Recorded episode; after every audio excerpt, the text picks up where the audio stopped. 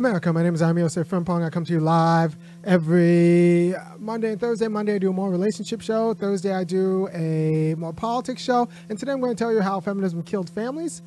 And it's not obvious, right? So, in theory, the idea that women should be treated as equals actually works, and it's it's true, right? But in the workplace, are we talking about women doing the same jobs? Women being roofers and HVAC people?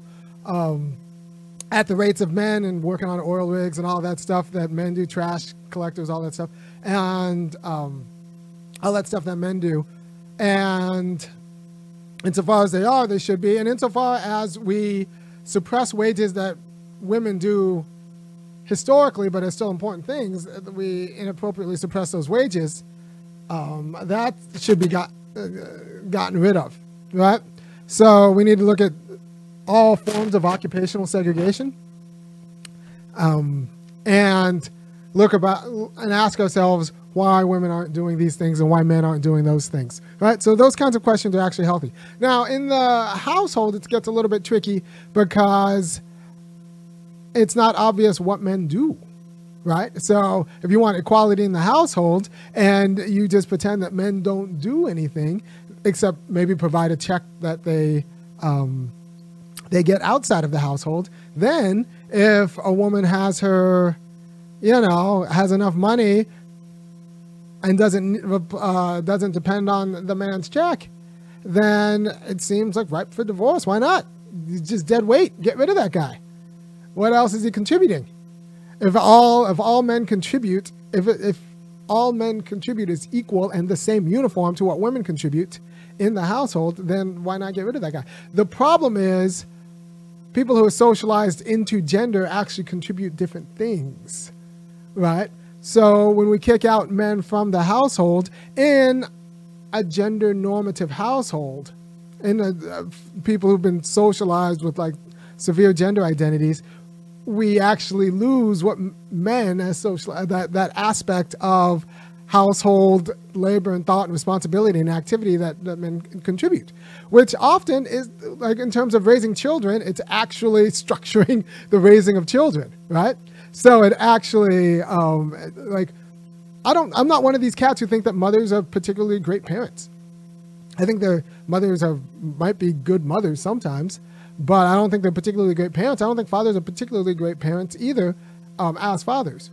I think they have a structural advantage because at least they're trying to prepare kids for the world that they know, uh, um, uh, as opposed to mothers preparing kids for a world that they only hear about in a way that's um, that's a little bit dubious.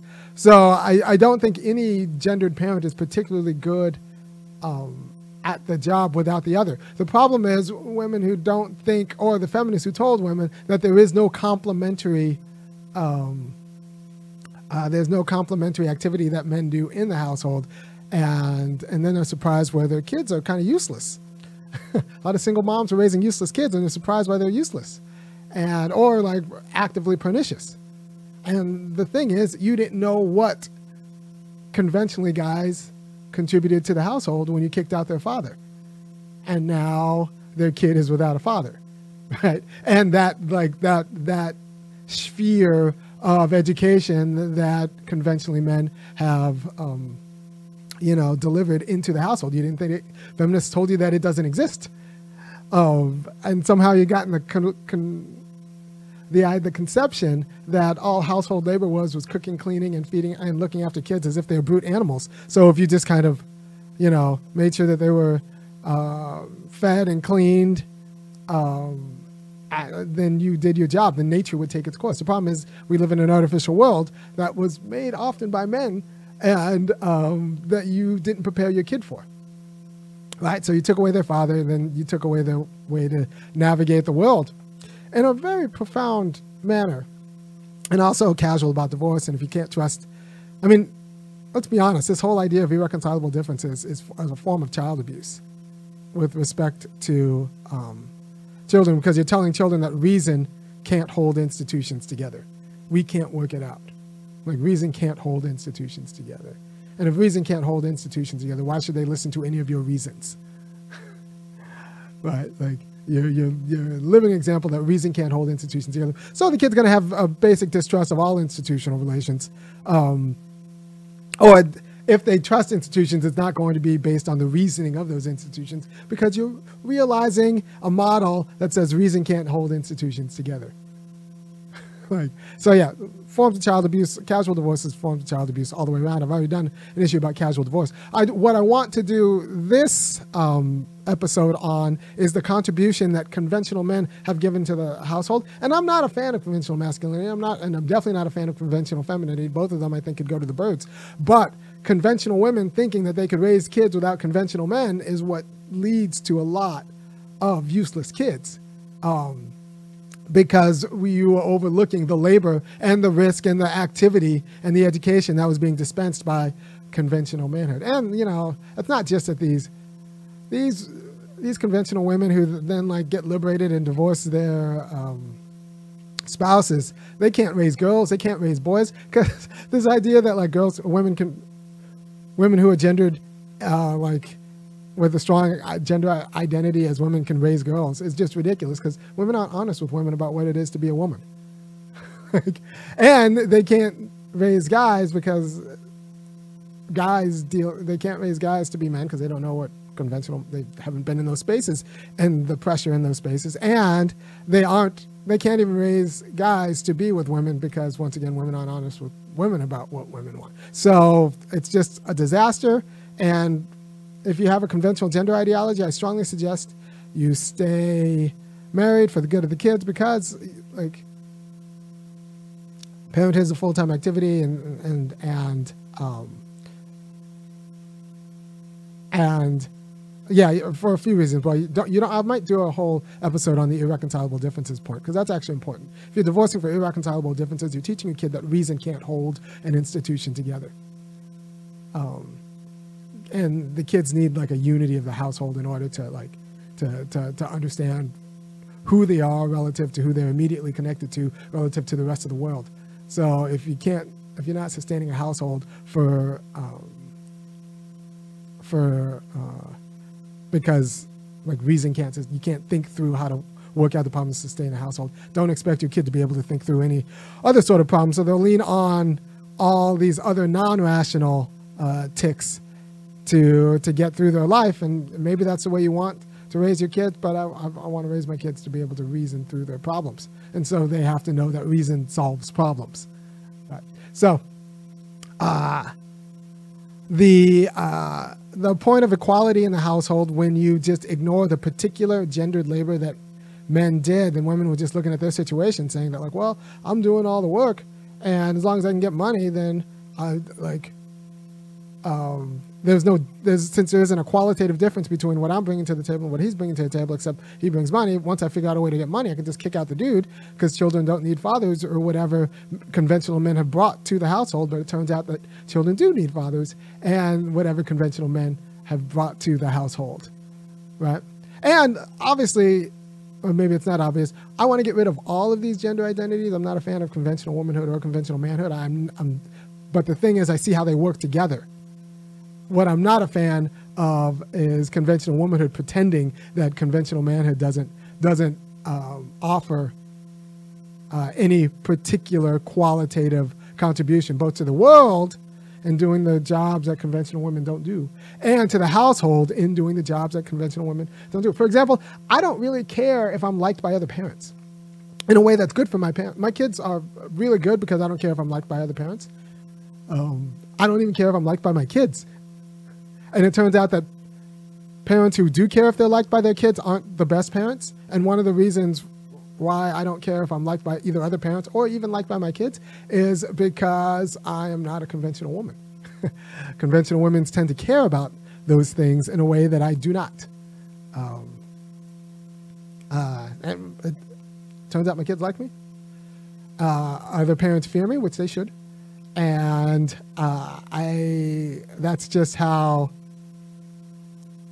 that's just how it is. But I am that way. One of the reasons I'm that way is because I haven't been um, socialized to be a conventional woman. It, it, and, and, in America, conventional woman reads white.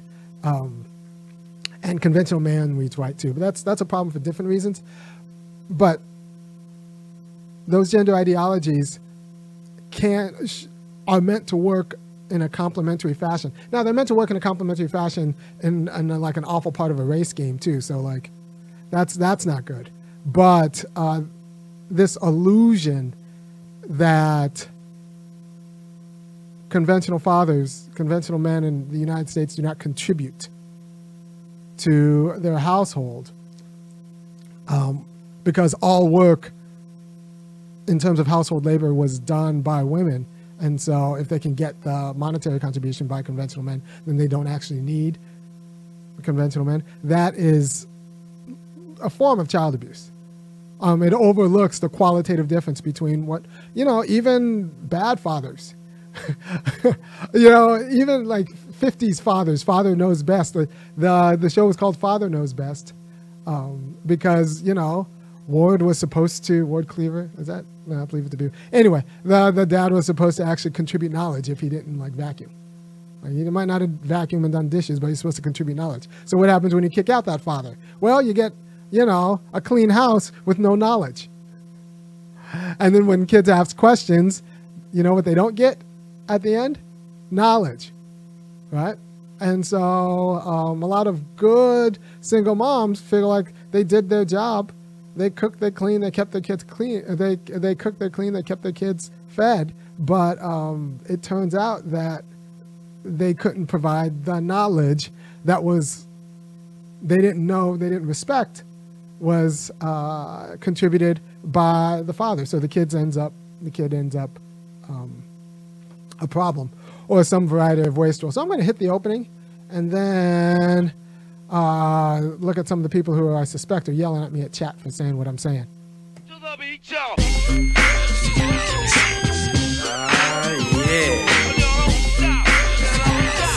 To me. Never change the ways for the world or the government. If was the president, then I would state facts. You leave it up to me, I paint the White House black and it can feature in your front.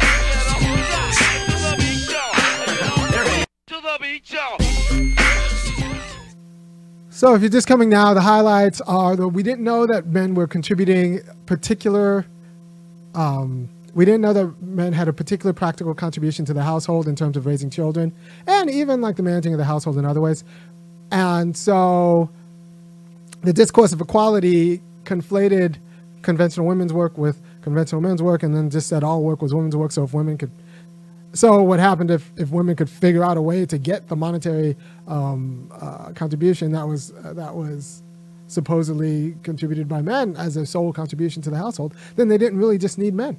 So you had a, form of feminism that just told women that like unless they really like the guy, they don't really need him. The kids don't really profit for them.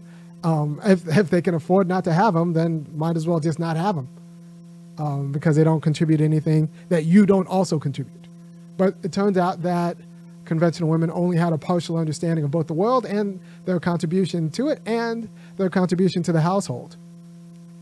And so uh, you kicked out all these fathers, and now we're surprised uh, and you're, now you're horrified by the idea that maybe your kids would have done better um, had had you not kicked out their father, which is true, and it's your fault. Um, but I mean, it's both your fault because you know you filed the paperwork, but it's not your fault because you were sold a bill of goods. Um, you were sold a bill of goods that you even had the disposition to do what uh, conventional fathers did. Maybe you, by the time you know you're in your 30s or 40s, you are so far into your gender ideology, you don't even have the disposition to do what really good fathers would do. You don't have the disposition to come up with like the vision and the plan and the and the uh, the, the the discipline and not being liked by other people. That just might not be your disp- cultivated disposition by now. Except that's what children need, and under the ideology, it would have been supplied by the guy you felt casual kicking out because now you don't need his money. So you kicked him out because you don't need his money, but it turns out he was he would have been contributing other things that you didn't think were important at the time, but it turns out your kid could have profited from. Right? So this partial understanding of conventional gender roles in the household led to you make making bad decisions about um, what your household needs And just we like we have a, a partial understanding of conventional gender roles in society. We don't really have a worked out understanding of why women don't do some of these dirty jobs that men do on road crews and stuff. Like we don't really, and the, the, the quality of attitude and disposition that goes in to being willing to do some of those dirtier jobs. So we can talk about equality, but not, but kind of paper over the fact that um, we're not talking about some of the harder, harder jobs that you know women don't want to do, right? And and there's this assumption that it's a complete inverse in the household that it's men who don't want to do the harder jobs in the household. Um, but and it's women who are already doing the harder job. So if you just kick out the men, all you'll get is like the easier job of whatever they contributed to the household. But it turns out, what if they were also contributing the harder job in the household? Just, uh, you know, not the obvious one. What if, like, you know, a lot of people out there, kids could have done better with a father. Um, and you just didn't think that the father's contribution was was important. But yet you didn't understand that you were socialized in your gender identity as a woman, and that only gave you a partial view of the problem and the work. Right? Nobody says, nobody's stupid enough to say that children don't need their mother. Nobody's children enough, but yet people feel pretty casual about the idea that children might not need their father. Um, and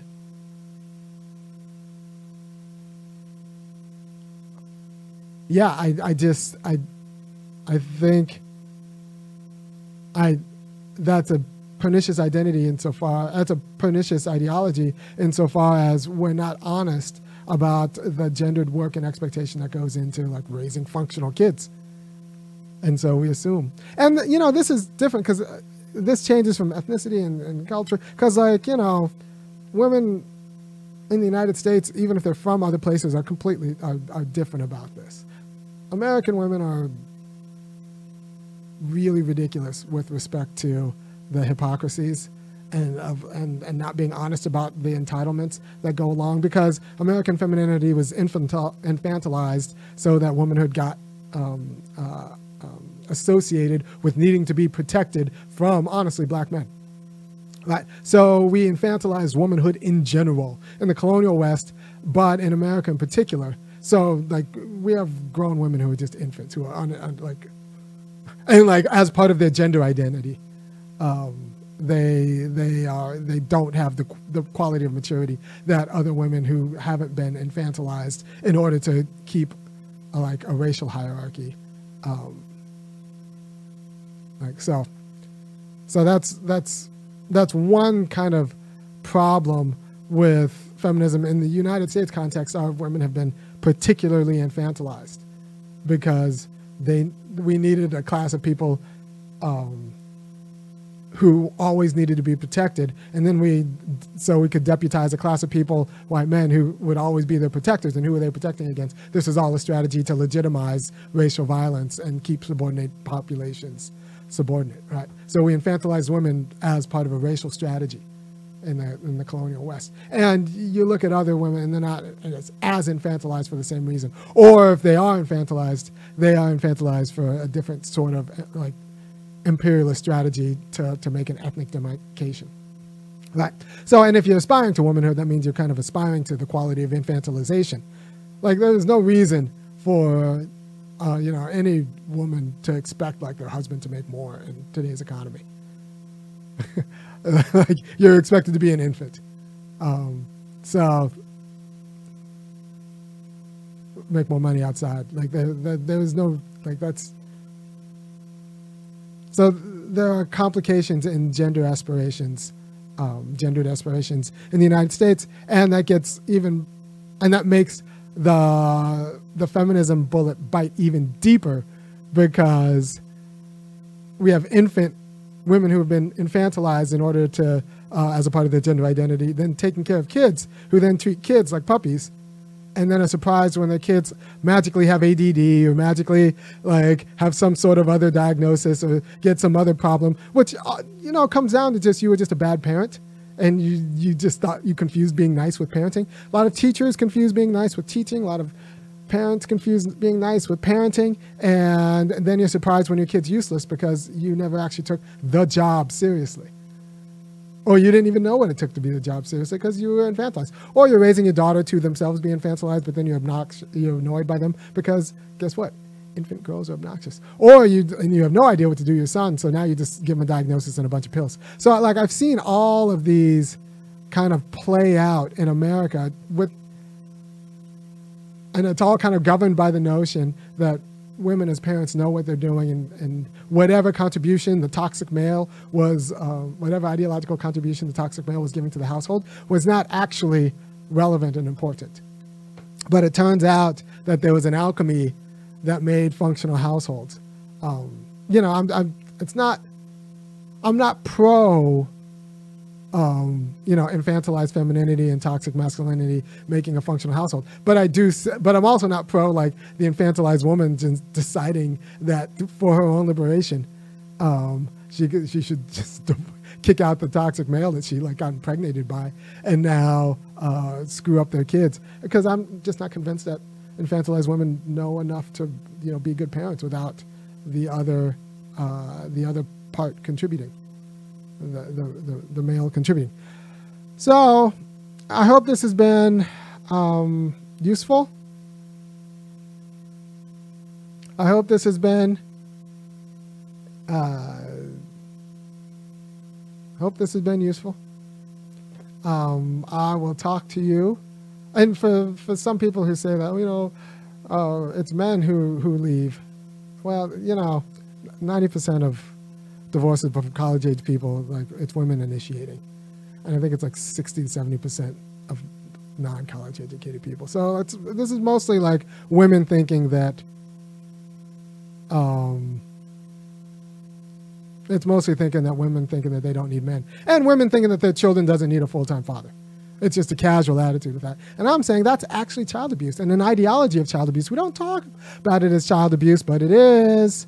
It is. It's a form of child abuse. Casual divorce is a form of child abuse. Thinking um, and the amount of hubris that goes into like assuming that you know all that it is, all that there is to, to raise a kid, knowing that you've been like gender socialized into like huge, huge black holes is really, is really unfortunate. All right, thank you for your time. I will, uh, blind spots. I will see you on Thursday talking about something completely different. Take care.